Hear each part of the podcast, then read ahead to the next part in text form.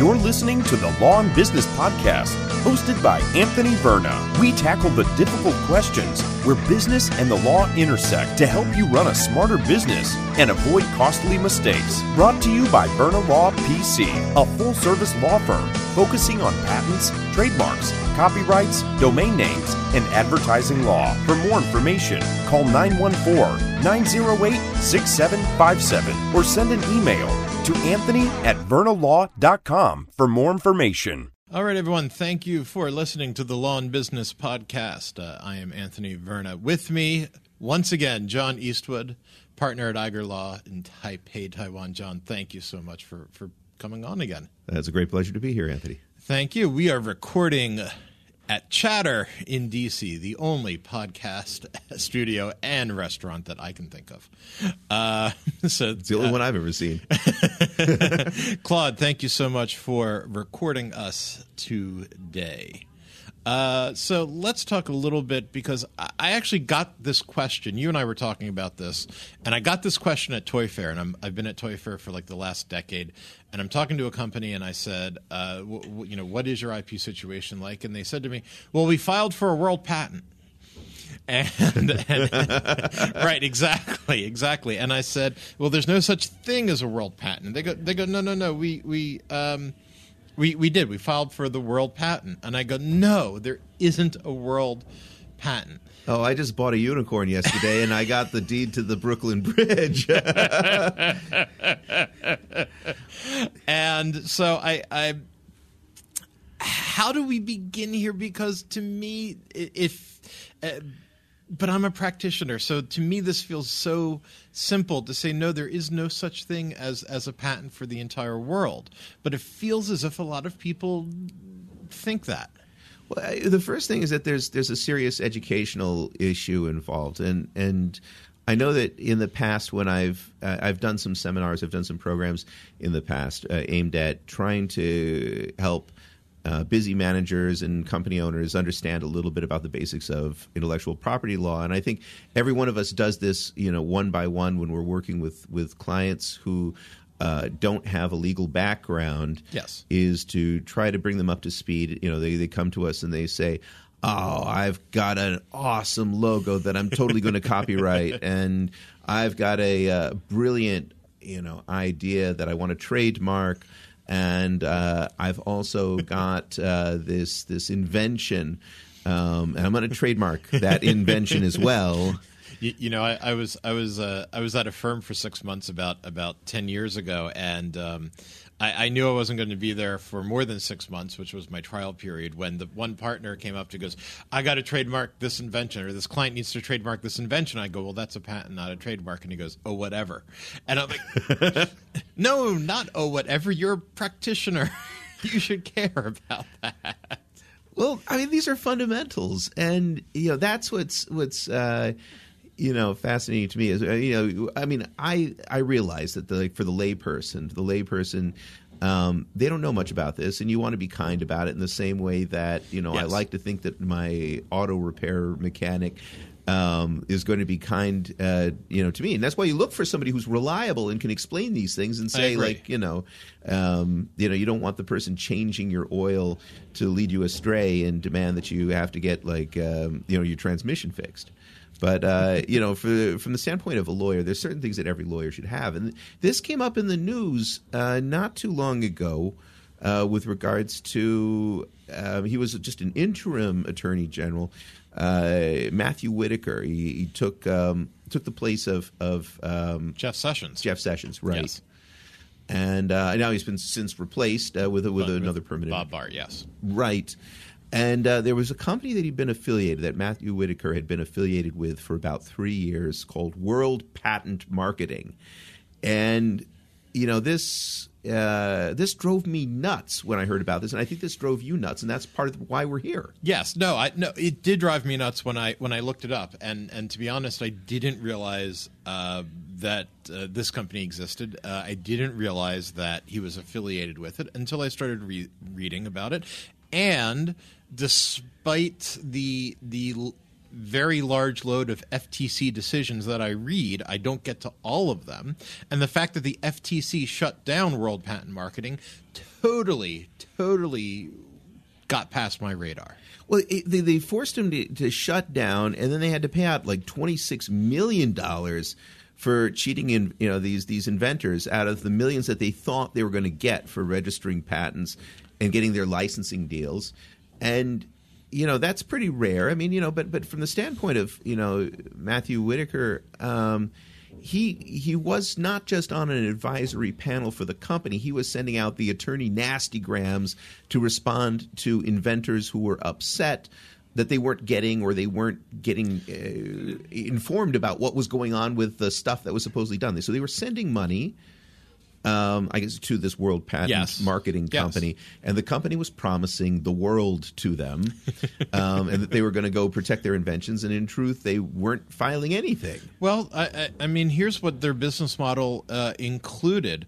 Um, the the company told all of their their um, clients, for lack of a better word, uh, that their proposed ideas um, were going to be done. Were going to be reviewed by by World Patent Marketing's review team, uh, because quote the company is so selective uh, with the ideas they choose to work with unquote, and that uh, these.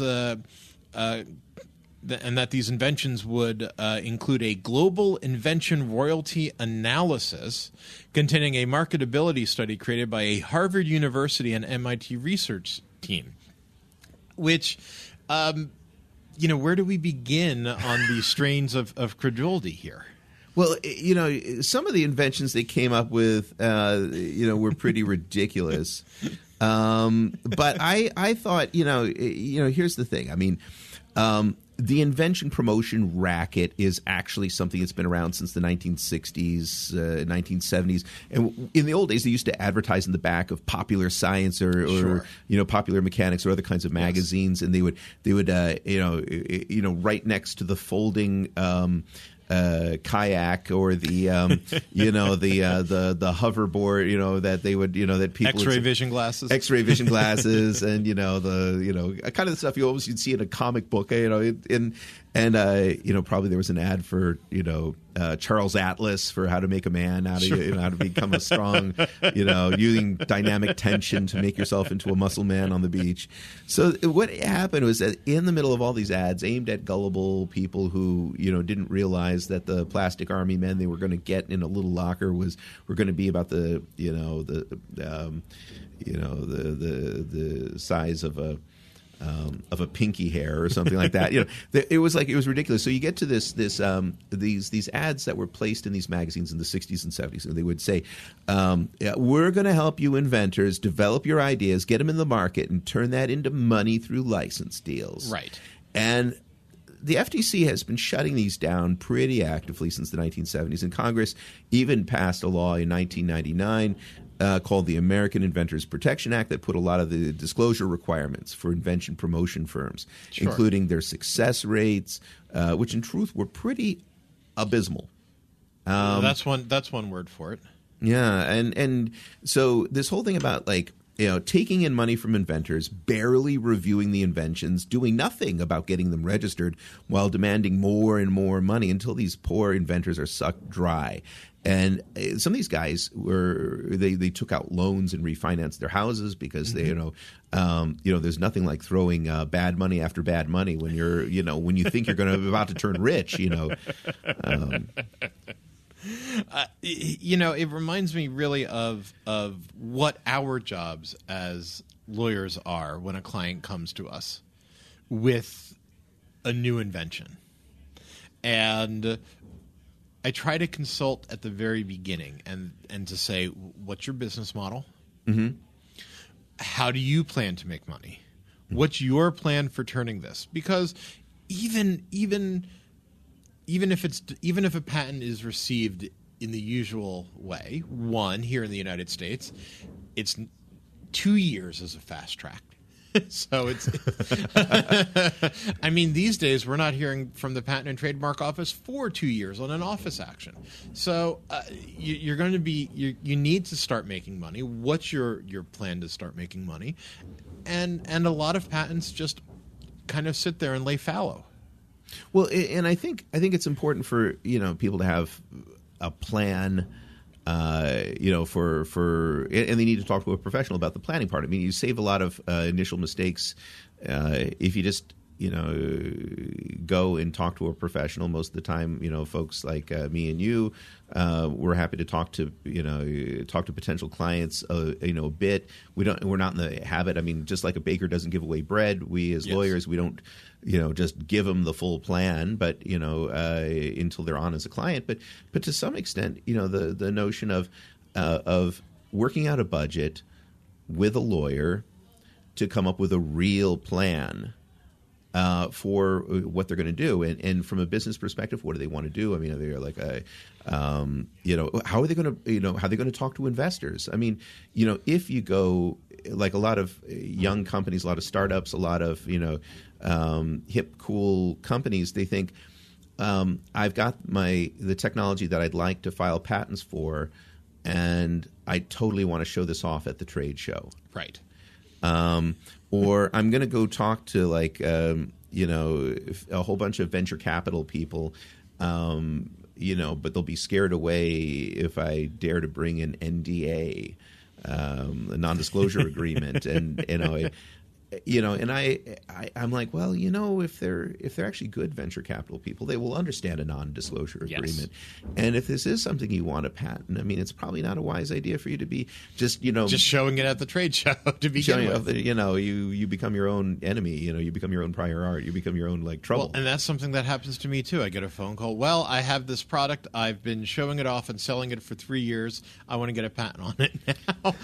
and, and and certainly here in the U.S., your time starts running the second you bring it to to a trade show, and you only have a year between that disclosure and actually filing it at the Patent and Trademark Office. I don't know what the the rules are in Taiwan uh, for that, but but here in the U.S., you only have a year. yeah yeah i mean the clock starts really running really fast and uh, um, the other thing too is like you know the people you show it to if you don't have an nda i mean how do you i mean there's a lot of countries where if you don't have a, an agreement um, you know, then then you know, how are you going to be able to prove anything later on? I mean, you, oh, I went to a business meeting and I showed them my invention, and then they went and they built exactly the thing, or I showed them all the schematics and I emailed tons of data to them about how to make this, and I was asking them how do they, you know, and then it's like, wow, you talked to the factory exactly about how to make this product and then you dissed them and went off with a you know different manufacturer and now you find out that the original manufacturer is making your exact item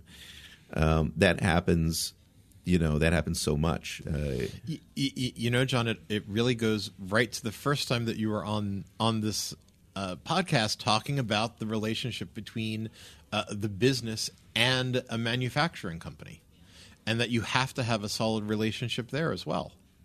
Well, yeah, because you have to watch what they're doing. I mean, you know, I mean, you know, just to skip ahead a bit, you know, in terms of the the lifespan of a product, but Yes. like, you know, uh, some people they want to go out to Asia, they go talk to like, uh, you know, 15, 20 factories or something like that, in their process to find the one that can make their thing and make it affordably, and you know, um, and the one that makes it really cheaply isn't always necessarily the best one, uh, or the most reliable. And you and you you get around to that, and then they think. All right, I am so sick and tired of walking around dusty factories. I never want to go back to a dusty factory again. But Um, you have to. You have to. You have to maintain a relationship with these people, or else they will start to realize you're not watching. And uh, you know, if you have a, an agreement with them about like the number of widgets they're making and this and that, you, uh, you know, I've had a lot of clients who've gone to factories in Asia and they. Um, and they regularly visit to kind of inspect and check things out because that's in their contract. And they'll look behind um, you know they'll they'll kind of like you know just carefully look behind certain things and they'll be like wait a minute you know here's a stack of 400 of our shirts you know. Um, i mean you know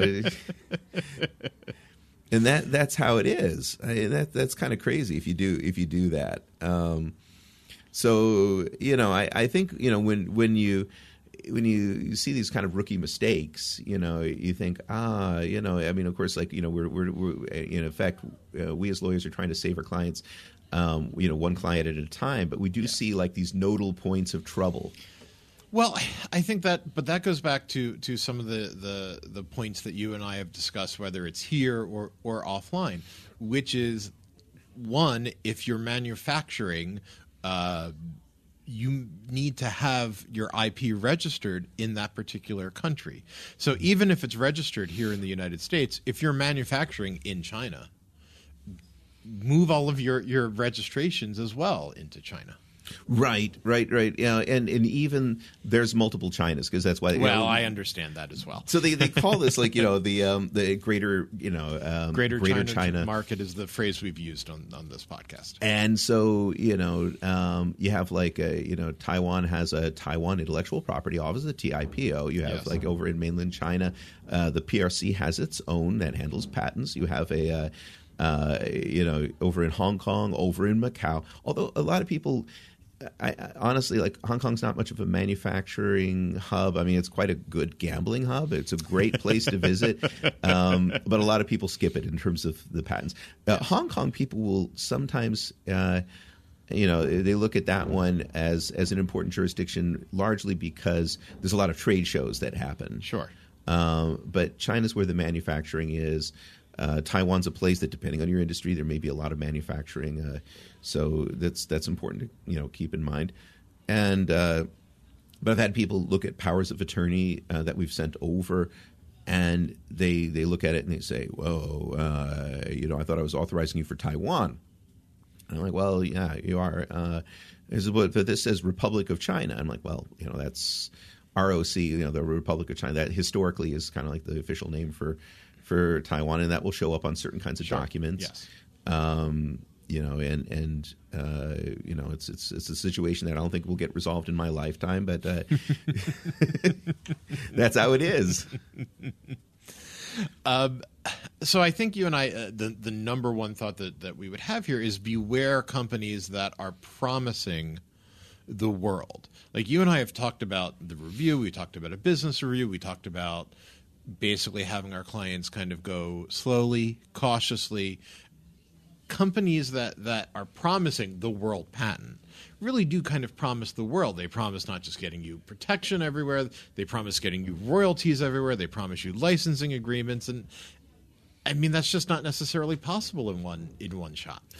No, no, and it actually for companies that are really astute about this stuff. I mean, I've worked with clients that have, um, I mean, they've got like just tons of patents all around the world for lots and lots and lots of technologies. It's hard for them even to keep up with, you know, the size and the scope of their portfolio, and they've just got, you know, I mean, uh, they have tons of software that helps them uh, do a great job with that, I guess, but. Uh, uh, but you know, it, it's it's funny for us because um, you know as we as we work with these clients, even very professional clients, it's still a struggle um, for them, even as a large, well-resourced client, uh, to to force other companies to pay out what they're supposed to to pay in terms of licensing fees and royalties and everything. So what what comes out of this is that.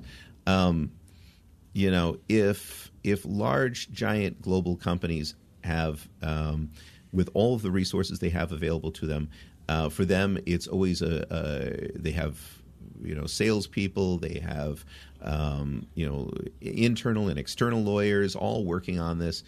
And then if you're just you know if you're an inventor, I'm not saying it's hopeless or something, but you know if you if you just turn it over to a bunch of jokers who are like you know who use all sorts of incorrect impossible terminology to describe what they're going to do for you um, and the likelihood of them you know uh, taking your um, you know i don't know a, you know a fanciful invention might be something like a you know special device for scratching up scratching the exterior of pickles or something. I mean you know your pickle scratcher you know i don't know. But like you know there you are you've got your your your thing and um you know you really should talk to a professional. You really should talk because because because uh um you know you need to you need to have some good guidance at the outset. And these folks these kind of world patent marketing scam folks um, are exactly in the business of just you know sucking as much cash away from you as possible. That's what made uh, the whole Matt Whitaker situation crazy. I mean, because because when people wrote to complain, his response back Oh, his response was nasty. it was like, oh, here's a quote. He goes, I am assuming you understand that there could be serious civil and criminal consequences for you. I'm like, what? How? How does this happen?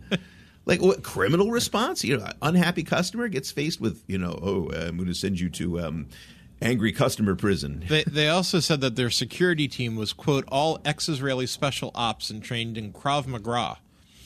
I mean, what is that going to do? Are you going to kick my ass? You know, because I don't like your work. I mean, like, ah, you know, I mean, I try to make my customers happy. I mean, and that's not the way to do it.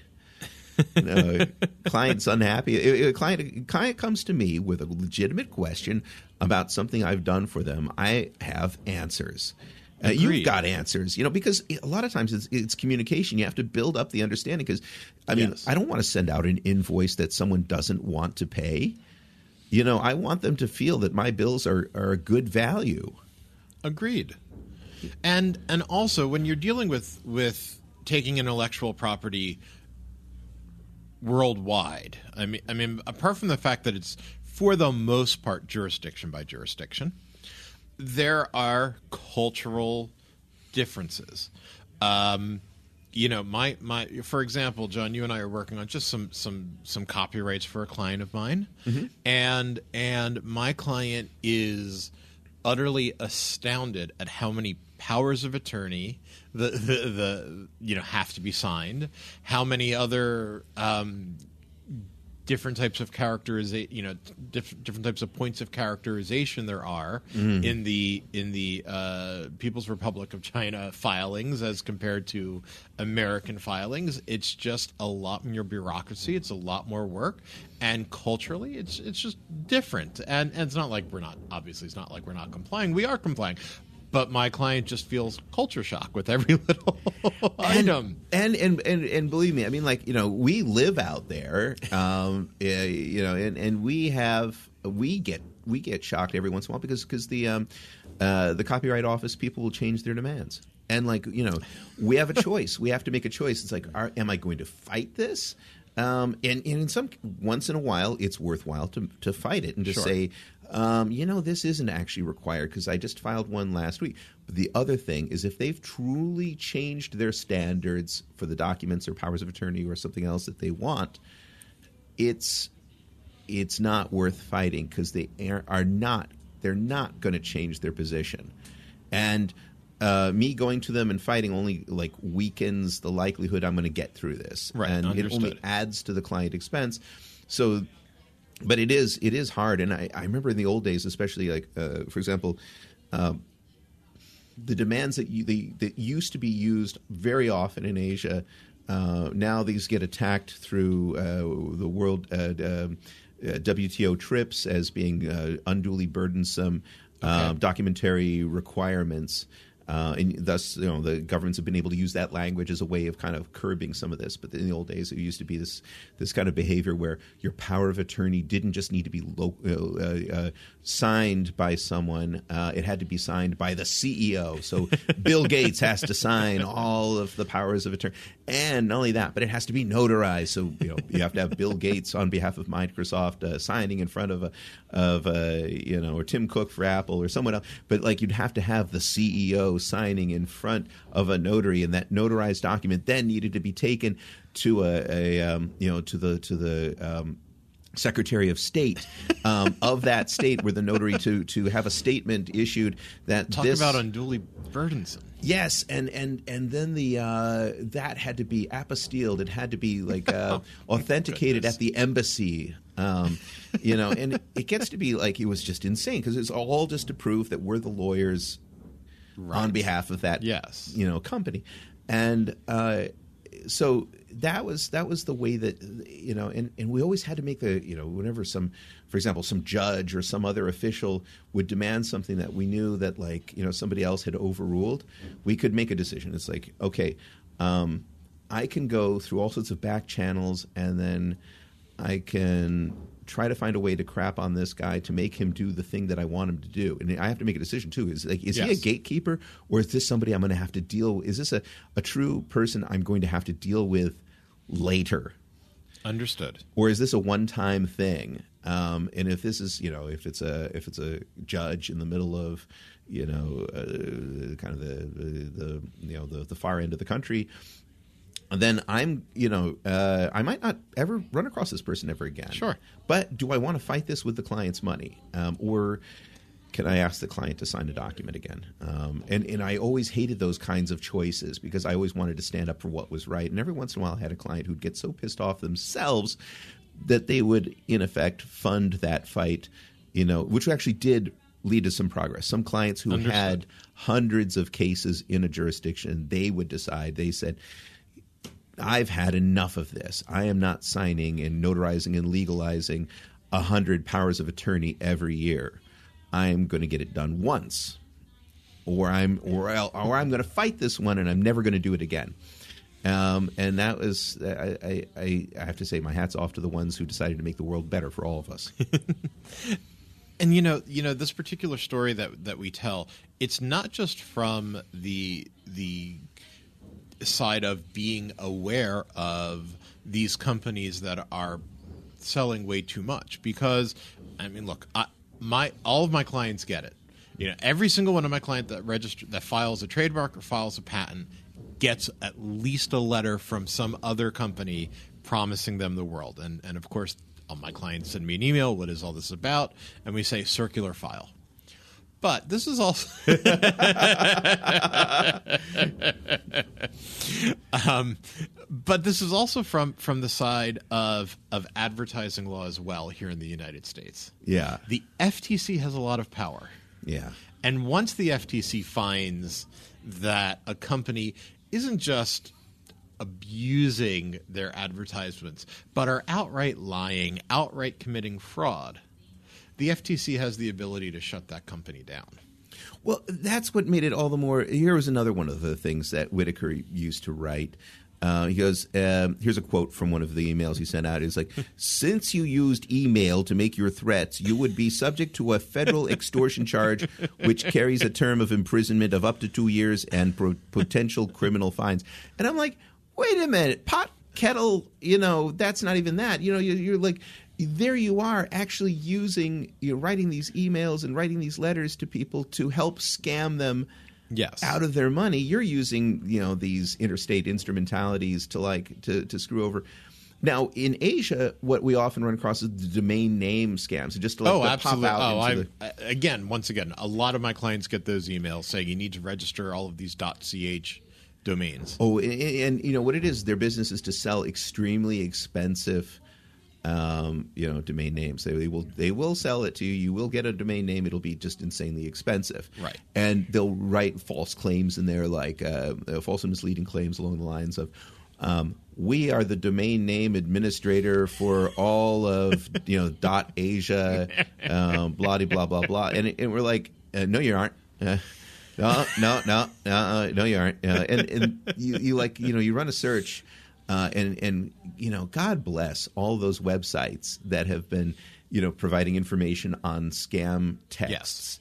Because it helps to for me to explain to my client, yes, this is actually a very common scam. Don't fall for it. This guy is not the dot Asia, dot you know. And some of some of my clients have now they they do it as a just kind of as a formality. Is this a scam? I think it's a scam, and I'm like, yeah, it's a scam. Yes, it's a scam. That's all.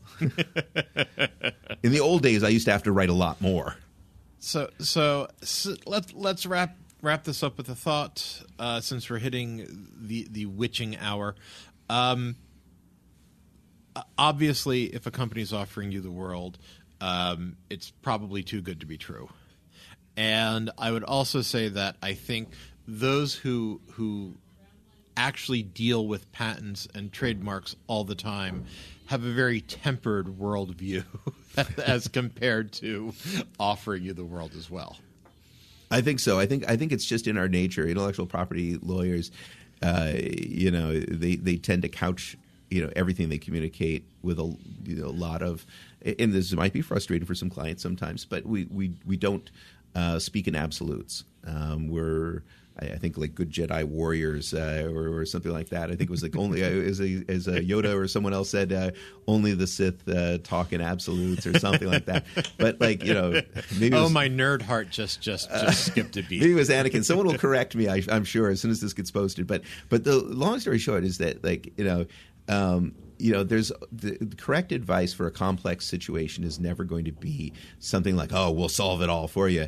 Uh, the correct advice is going to be like, you know, here's a bunch of options. Here's here's you know, here's where your markets are. Here's where you make your goods. Here's where your um, you know your competitors make their goods or your possible infringers make their goods and yes. and, and you start to think about territories and you think about you know um, you know the Chinese term for for patent is uh, you know basically uh, it's like a monopoly, and I think that's a good way to think of it. It's a monopoly that's that's limited um, in the number of years. It's yes. limited by the geographical territory that you file in, yes. and it's limited by the claim language.